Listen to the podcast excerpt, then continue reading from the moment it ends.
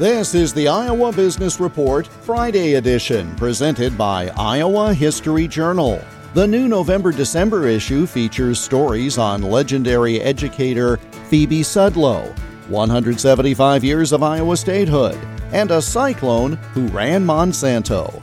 Get your copy at Fareway, Hy-Vee, and at iowahistoryjournal.com. Business ownership transition has a major impact on owners, workers, and communities.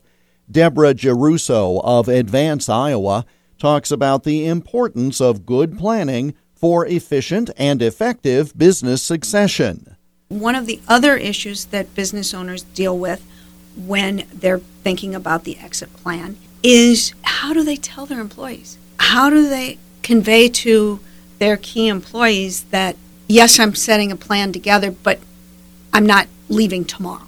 That this is a plan for the next three to five years.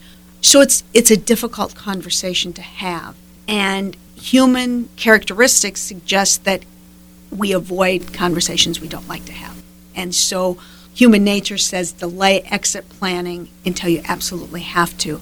And what we're trying to do at Advance Iowa is educate and provide the the services and the resources to help with the planning process so that it can go smoothly and that it's a positive outcome for the business owner who's selling, the people who are buying the business, and the community that is retaining the business. More with Deb Geruso of Advance Iowa on a future weekend edition of the Iowa Business Report. The Iowa Business Report is presented today by Iowa History Journal at iowahistoryjournal.com. I'm Jeff Stein for the Iowa Business Report.